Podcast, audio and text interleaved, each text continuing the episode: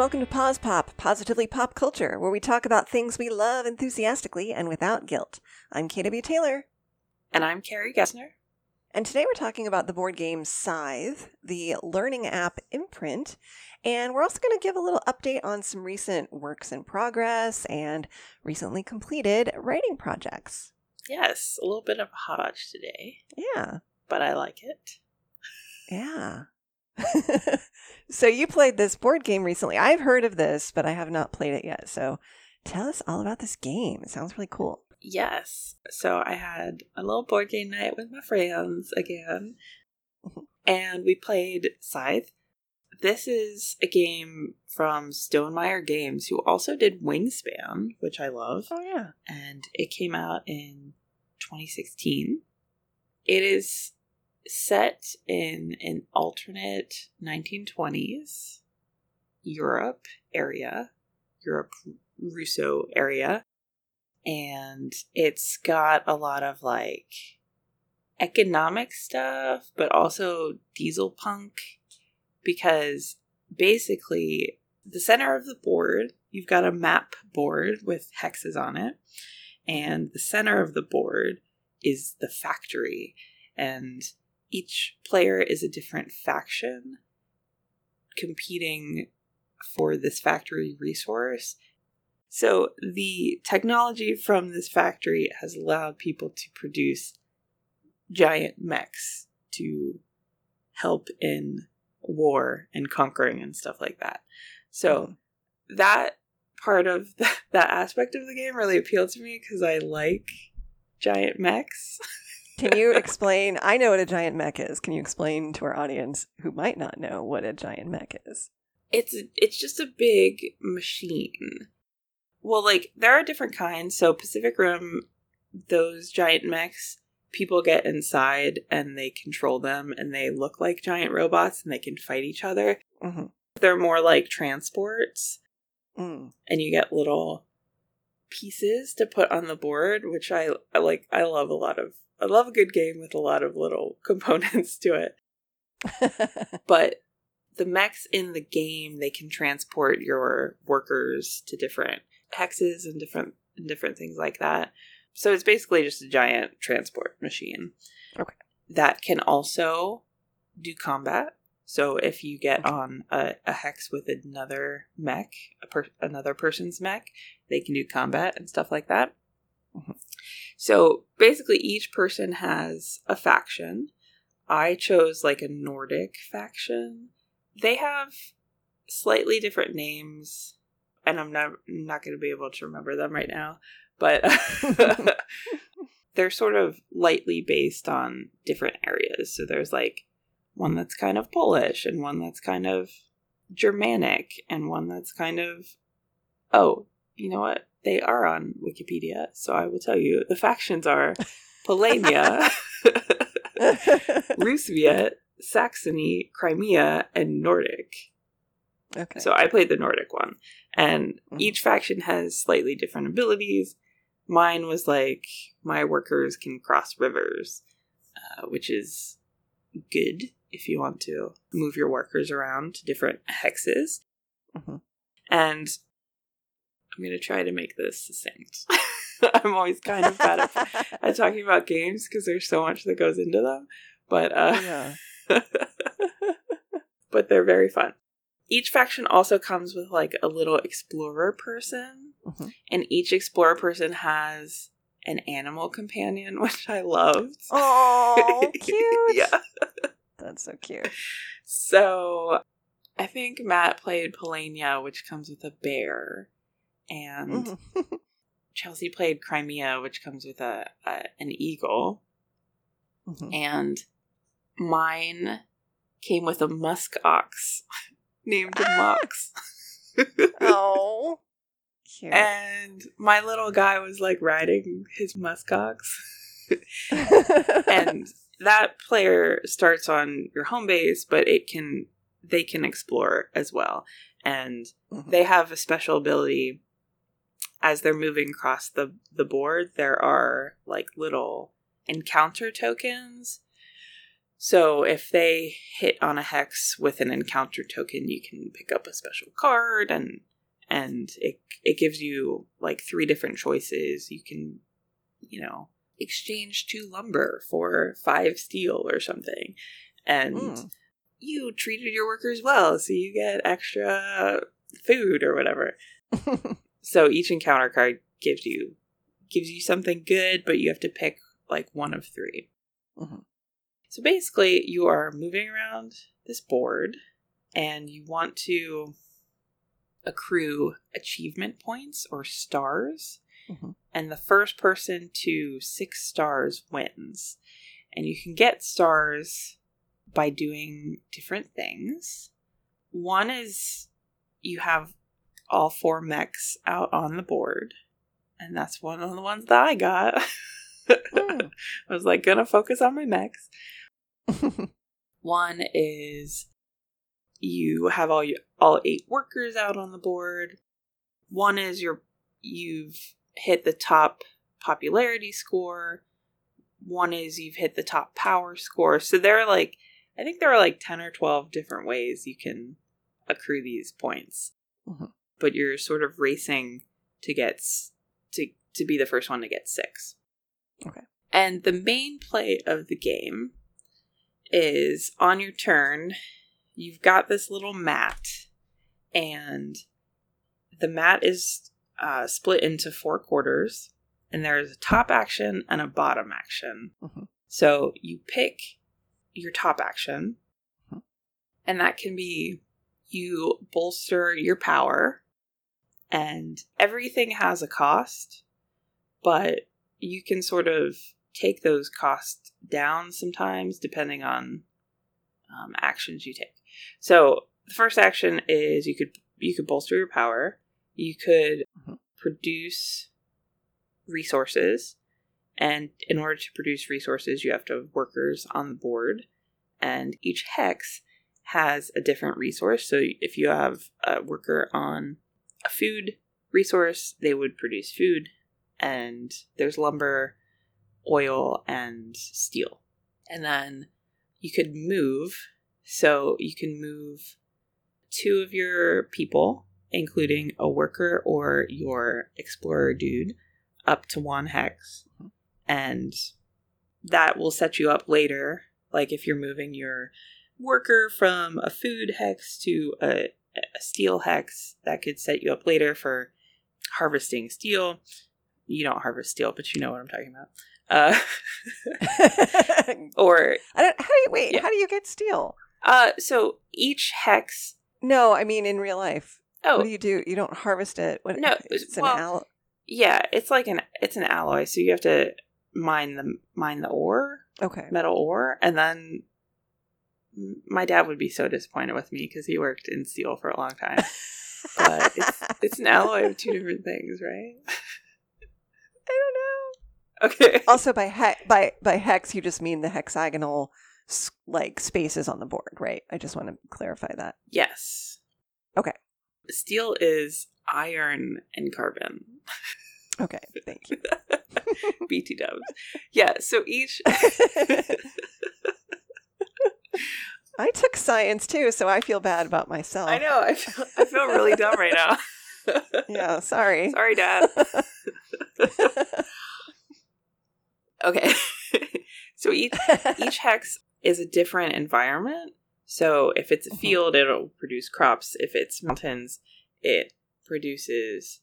I think the steel might actually just be metal, or I don't know, but it gives you like little blocks of of metal. Okay. and then I can't remember what produces oil, and then a forest produces wood. And then there are other hexes like lakes and the factory, which is a special special hex. So you're you have to accumulate resources in order to do things on the bottom half of your mat of your action mat. Mhm. Uh, and the last top action is you can trade. So you can pay coins to to trade for resources. Mhm. And as you build up your economy, you could do these things better. Like you could trade for more or you can produce more power. and different things like that. Mhm. So your top actions each have a bottom action. Mhm. And when you pick a top action, the only bottom action you can do is the one that's connected to that top action. Does that make sense? Yes. Okay. You don't have to do the bottom action. And a lot of times, especially at the beginning, you can't because you don't have enough resources and stuff. Okay. But you can't like jump around the board and do the move action and then do a different a bottom action that's from the trait action and stuff like that. Mhm. So the bottom actions you can upgrade uh and upgrade you'll pay oil, but upgrade lets you use fewer resources in the future basically. Mm.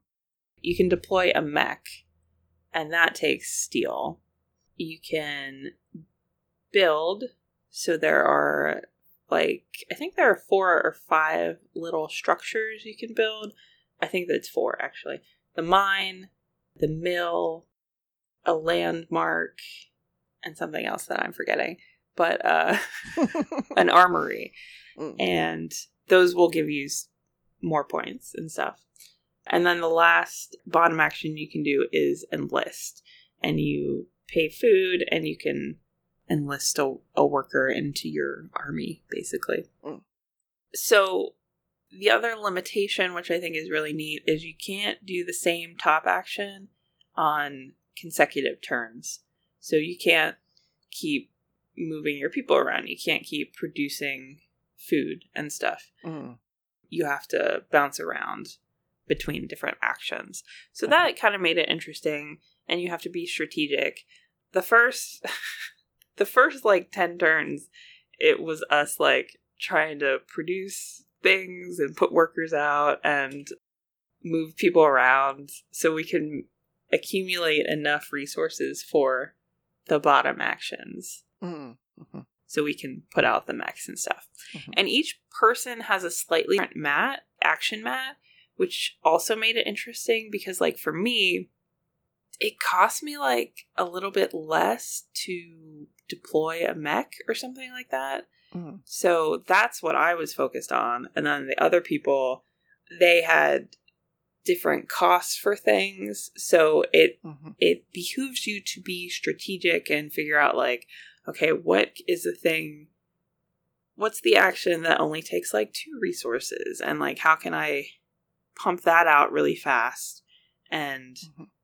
get myself on the achievement track that way you know Yeah, yeah.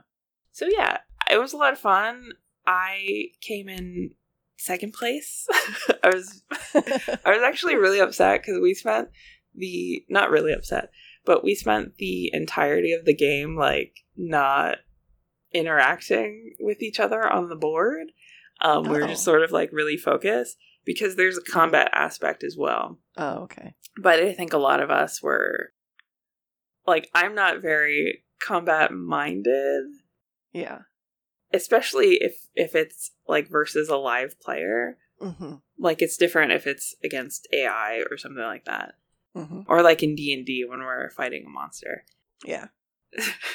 so we were all like in our own little corners but one of the ways you can achieve a star is by winning at combat hmm so matt was like really close to winning and he chose to engage me and i was like no we haven't fought this whole game matt but it worked out so yeah combat is a thing that you can do if that you can engage in if you would like to Mhm. because you're competing to to try to get the this factory resource Yeah. and stuff like that so yeah it's uh, it's a combination of war game and economics and you got to be strategic in how you deploy things and yeah it was really it was really interesting it was really fun cool. and i i'd like to play it again Cool. Yeah, it reminds me a lot of either Settlers of Catan or Mhm. Machi Koro or even Monopoly, but like much more complicated.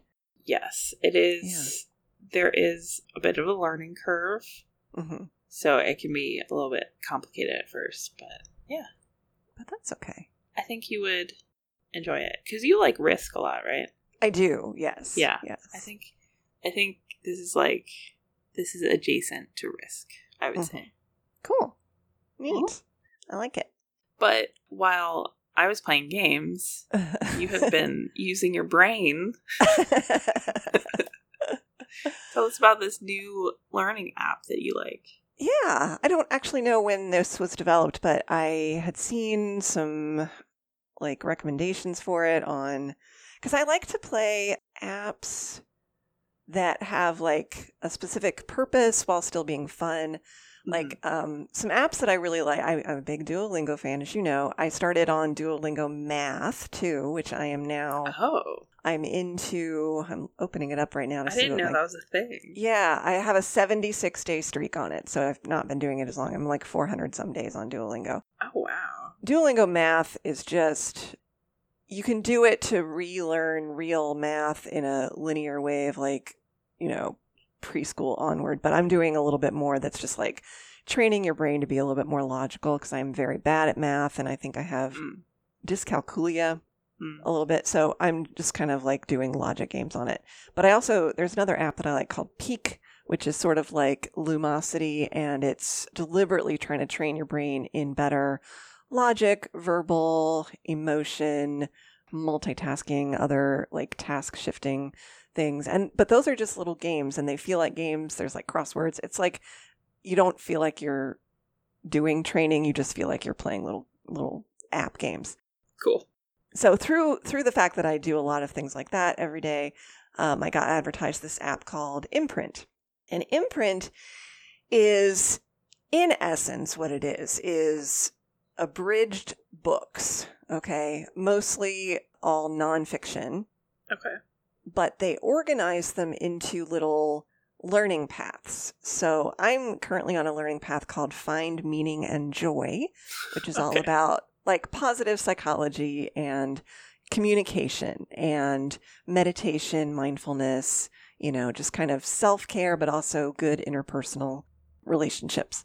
Just because I wanted to start out with something kind of warm, fuzzy, and, you know, absolutely practical on a daily basis and just feeling happy and how to like just be content and stuff. Mhm.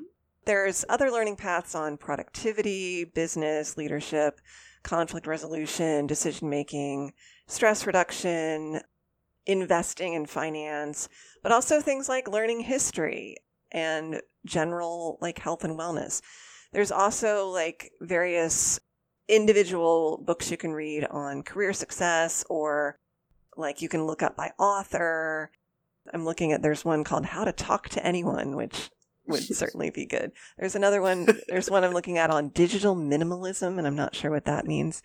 oh. But basically, like self improvement, but also like you can learn stuff about, I feel like there's little like, oh, like digital training things in various computer languages or Neat. you know, programs and stuff. You can read Sun Tzu's The Art of War and whatever, how to reduce anxiety, learning about sleep. But I've, through this, I've done full books on the concept of ikigai, which I thought was fascinating, and I never would have sought that book out. And it's basically the fact that in the so called blue zone of the world where people have the greatest longevity, one of the habits of mind that certain communities have developed is this idea of finding your exact purpose and pursuing it. And through other books that I've read in that series, uh, things like flow state, how to induce flow state, and how to know what your purpose is through examining what gives you flow state. And it's kind of like, what is going to make you i you know the funny thing is i used to tell this to students without really knowing what it meant but it was like if they were having trouble finding a major i would be like what do you work on that makes you not look at the clock Yeah. and so that's like the flow state inducing that in yourself and i notice that when i'm writing sometimes i don't really look at the clock so that's a key that mm-hmm. that's something that i need to focus on more Good. but like the fact that if we have that flow state and that sense of purpose, it can help induce greater longevity because we have a greater ongoing purpose and we're not stressed because our work is not unfulfilling. So, kind of the connectivity between different parts of your life and how to make them more maximized. And I think you could use this as like a little mini the social science part of an MBA if you really wanted to or you could use it as a coding training school if you really wanted to, but I'm just kind of floating around and looking at stuff. The cool thing is they give you daily quizzes you can take to retain all of the different modules that you've gone through. So it'll be like a cumulative quiz of content from not just the current book that you're reading, but everything you've read up to that point.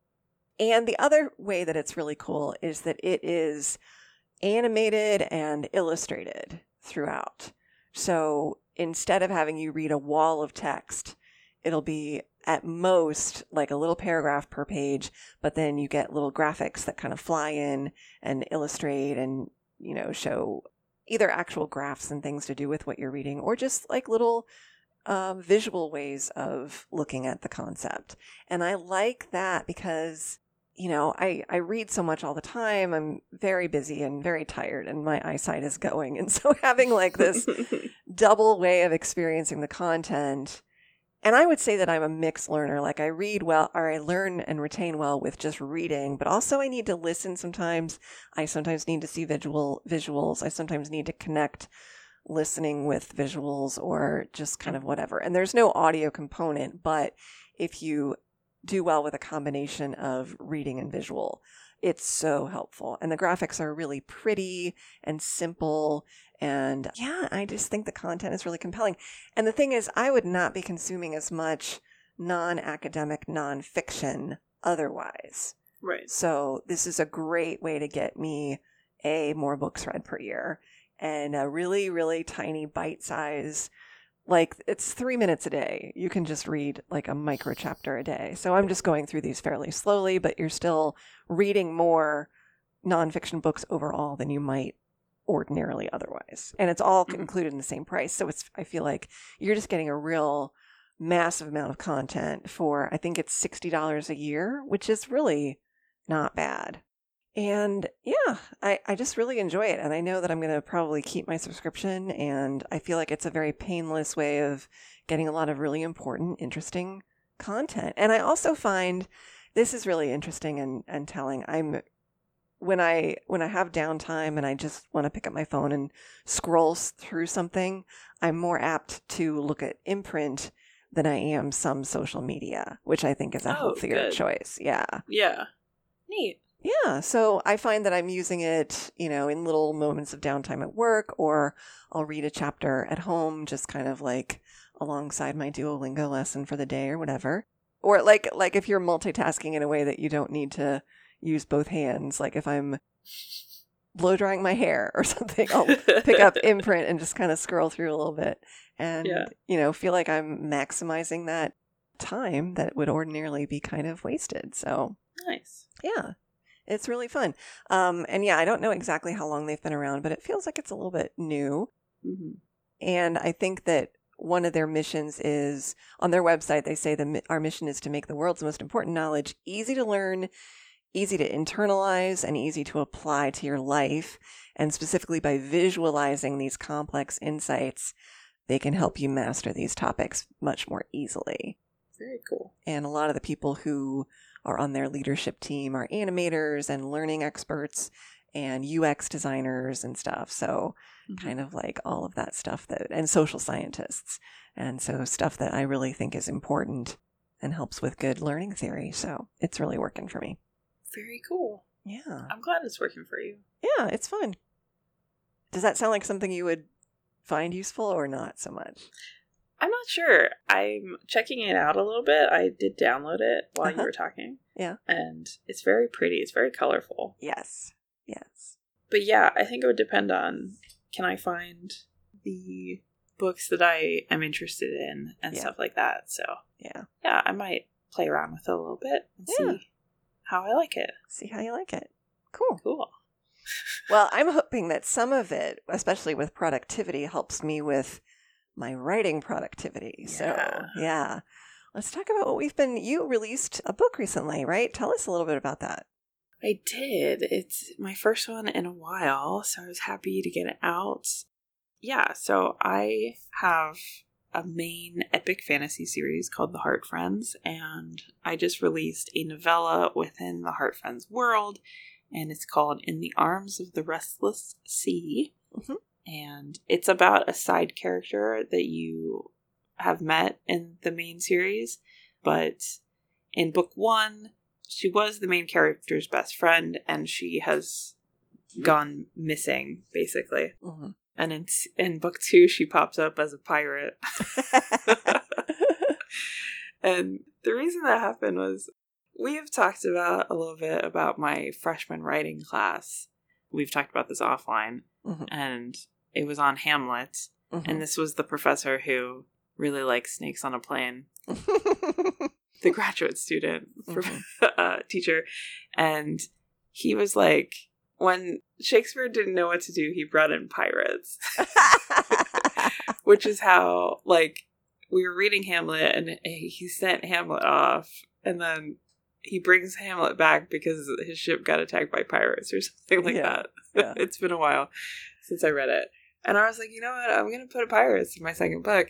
And then this novella kind of fills in the gaps of like how she went from going missing to becoming a pirate. okay. That's awesome. So it was, yeah, it was really interesting because it was my first real novella. I don't think I've actually ever written one before. Mm. And yeah, it was just, it's a different beast than a novel because you got to keep it short and the plot has to be pretty straightforward. Mhm. And this is kind of a coming of age story. She's 19 and 20, and she doesn't know what to do with her life Mhm. because she has been abducted by bounty hunters and then she escapes. So she's sort of adrift and looking for a purpose. And she finds out a little bit about her background, about her family, and she has this. Sorry, the main character's name is Nessa. I didn't. I didn't say that. Uh, but she feels this like pull to toward the ocean Mhm. and and water. Yeah, I just I kind of used my own experience with nature a little bit. Mm. Just that idea of finding peace and comfort in nature and it's almost it can almost be a spiritual experience. Mhm. Even though it's epic fantasy, it is pretty character driven. It's pretty it's less plot driven than the main books in the series Mhm. and she sort of finds herself and like she and her her future girlfriend they're not girlfriends in the book they go off on a quest together in the in the third part of the book and quests are always fun in epic fantasy right Yeah. i released the ebook at the end of february and then the paperback came out a week later so that is available it's out in the world amazon is the best place to find it right now but I will be widening the distribution at some point. So yeah, I'm happy that it's out. I'm pretty proud of it. And yeah, it was a different writing experience than writing the main books in the series. So cool. Well, that sounds really fun. thank you. That's what I've been up to. what have you been up to writing wise? yeah, I have been mostly focusing on a little bit more academic writing, nonfiction, mm-hmm. although I'm still doing my project where I'm writing two drabbles or pieces of 100 word flash fiction per day, although I'm a little bit behind. oh, nice. And I'm hoping that over the summer I get more time to return to more consistent fiction writing. But I've been having to really, really focus on some of these nonfiction projects. And Mhm. a couple of those are a monograph, so a full length academic book. And then I'm also working on an article on the Apple Plus TV show Severance. And I am almost done with that one, even though it's not really due for a while. That's awesome. Yeah, and I know I'm going to need to cut it down because I it got a little away from me. Okay. and I'll probably also need to revise it for the new season because I think the plan for the collection that it's going in is to hold it until season two is done oh, okay. so that all the contributors can revise based on season two. So I'm kind Okay. of like, this is like draft zero, essentially. Okay. But a couple of little practices that I'm finding helpful. I've been really, and I also have a co edited collection that I'm doing, but we're not, we don't even have our deadline for contributions yet. So that's kind of on the back burner. But a couple of things that I'm finding really helpful with getting nonfiction academic writing done is it can be really hard to get going and it's very easy to procrastinate. Once I'm in it, I'm in what I mentioned before, a flow Mm-hmm. state, and I feel great and it's wonderful. But I have to get like, I have to really segment my day or my time block and really say, I cannot work on other things because I will prioritize them over this. So, like when I'm doing my regular job, I will often segment different tasks in 10 minute blocks and I can switch and I'm fine. But if I throw academic writing in there as one of the tasks, I will find any way to skip that. Oh no. so instead, what I need to do is just say, okay, for these two hours, I'm not doing other day job stuff. I'm not doing other other little side tasks. I'm only doing this even if I give myself a break after 10 minutes, but I have to go back to that hmm or rotate between a couple of similar writing projects, but I can't grade papers or do, you know, I can't, I don't know what it is, but it's like I have to just have it. So another thing that I did was I've done these before, but I signed up for a virtual boot camp every Friday morning for a couple hours. And I, we are, the next cycle of that started yesterday as of this recording. And I was only able to attend part of it, so a little over one hour, but I got 1,400 words written Wow. in about an hour. That's, That's like awesome. five and a half pages. Yeah. Yeah. And it was something that I had already researched and already outlined and already had some notes on. So all I needed to do during that hour was just turn my outline into prose. Okay. So it wasn't from total scratch, but it was a it was a part of the book that I've been putting off because I just didn't like it and I was so bummed out about it and it Oh. was dumb.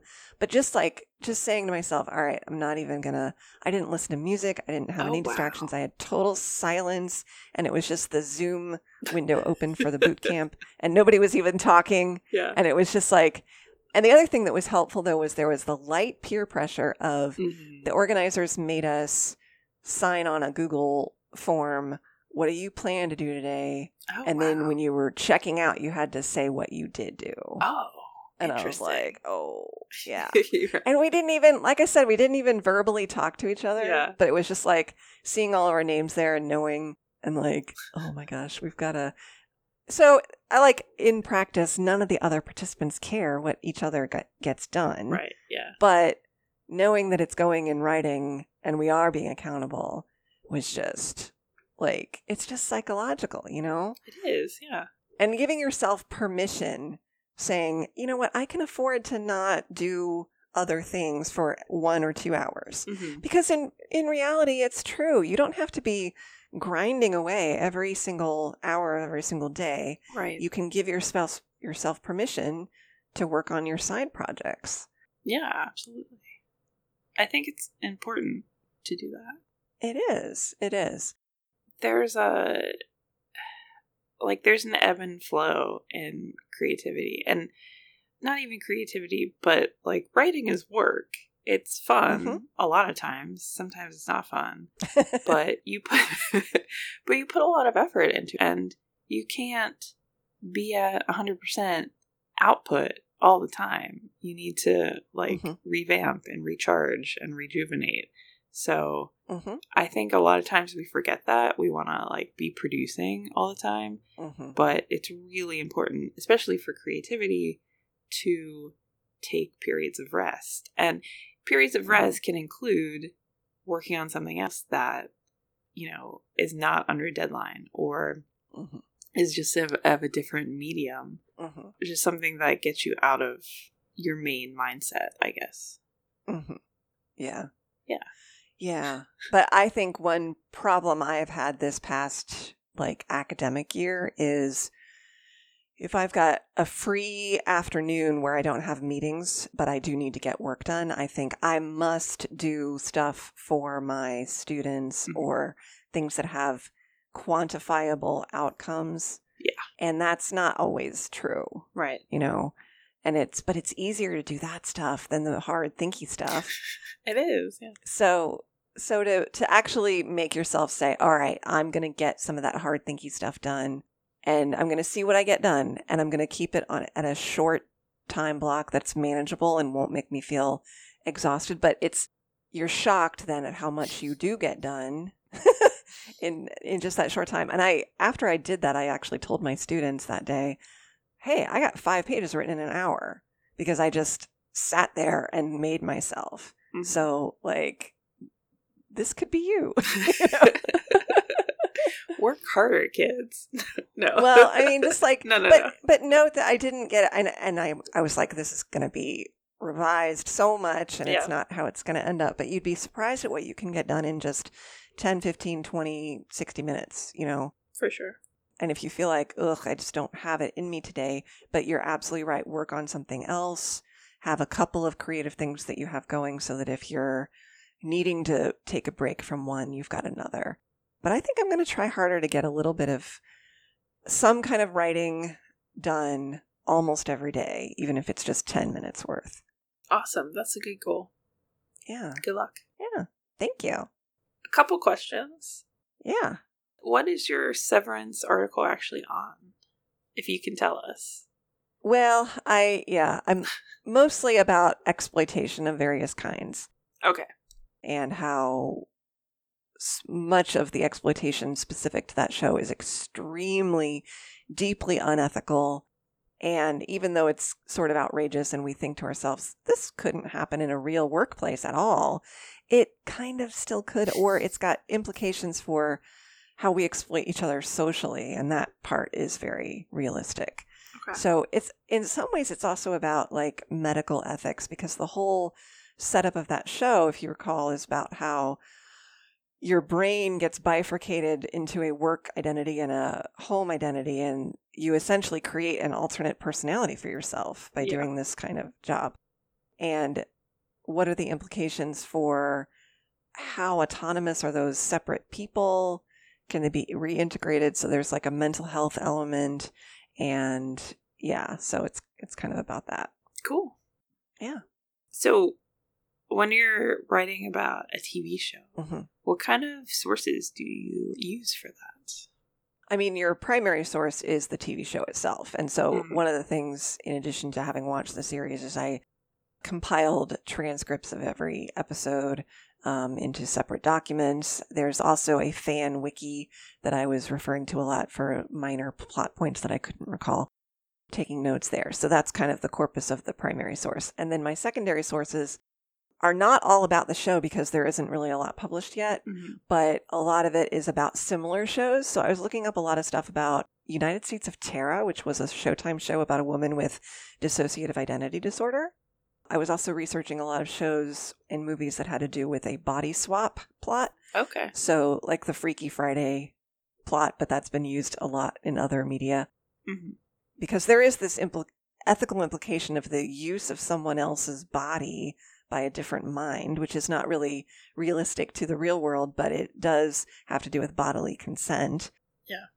And dissociative identity disorder, which used to be called multiple personality disorder, in essence, you've got distinct individuals inhabiting the same body. So there's that uh, similarity. And there's also the idea of consent of people who are in a state of unconsciousness. So I was looking up a lot of things about assault, actually, and um, assault that was facilitated through the use of medication. Mhm. So when you are making someone incapacitated, basically. So on Severance, the outer personality is essentially asleep all day when the inner personality is active. So there is this idea of is that then the person?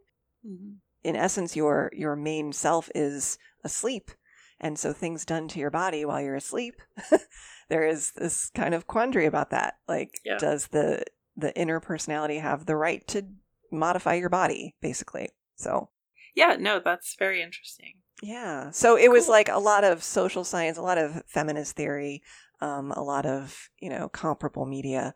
So coming at your subject from the subject matter margins almost when you don't have secondary research about your primary text you've got to come at it from the the sides like that does that Yeah. make sense i'm gesturing which of course is not useful in an audio medium. I cannot see you. I know but yeah, no, no, that absolutely makes sense. does that make sense Yeah, and I'm asking these questions because trying to expound for our listeners, but also that I'm I'm interested in writing about a TV show. So I was just curious. Yeah. Thank yeah, you. Yeah. so, especially if it's a TV show that's newer, Mhm. don't be afraid to. You could also, though, look at the creator's uh, previous work, Okay. or or even if you feel like the network or service that it's on is a kind of brand or style. Like if it's an HBO show, for example, researching other HBO shows is totally part of what what somebody would do in my in my opinion. So if it has that kind of like feel to it, or if it's adapted from another source, that would be another another thing. But look, looking at comparable shows of Mhm. similar genre, style, theme, etc. Awesome. Thank you. Yeah, you're welcome. All right. Well, thank you for sharing your writing updates. You too. You're welcome. I'm kind of in this weird limbo position now that I've Mhm. published that that I'm I've got a couple projects that I can be working on and I'm trying just to decide on priorities and stuff like that. So, yeah, so that's what's going on for me right now. I feel that. So, if you're interested in what we talked about today, you can find Scythe in any board game store. You can find it online. And you can find the Imprint app on your iOS or Play Store or wherever you get your apps, is a better way to, Yes. to say that. I think it's available for, yes, Google Play Store or Apple iOS Store. Thank you. Thank you. You're welcome. and remind us where we can find your new novella. Oh, right. You can find the novello, the, the novello. We're getting giddy. You can find the novella on Amazon in Kindle Unlimited or on Amazon as a paperback. and the next time we're going to be talking about more great pop culture stuff, so be sure to join us in two weeks. Our theme music is by Joseph McDade. You can find our website at positivelypopculture.com, and from there you can find the link to our merch store, as well as our email, positivelypopculture at gmail.com. And please, if you're enjoying the show, rate and review us wherever you get your podcasts. Thanks for listening, stay healthy and safe, and join us next time for another episode of Pause Pop.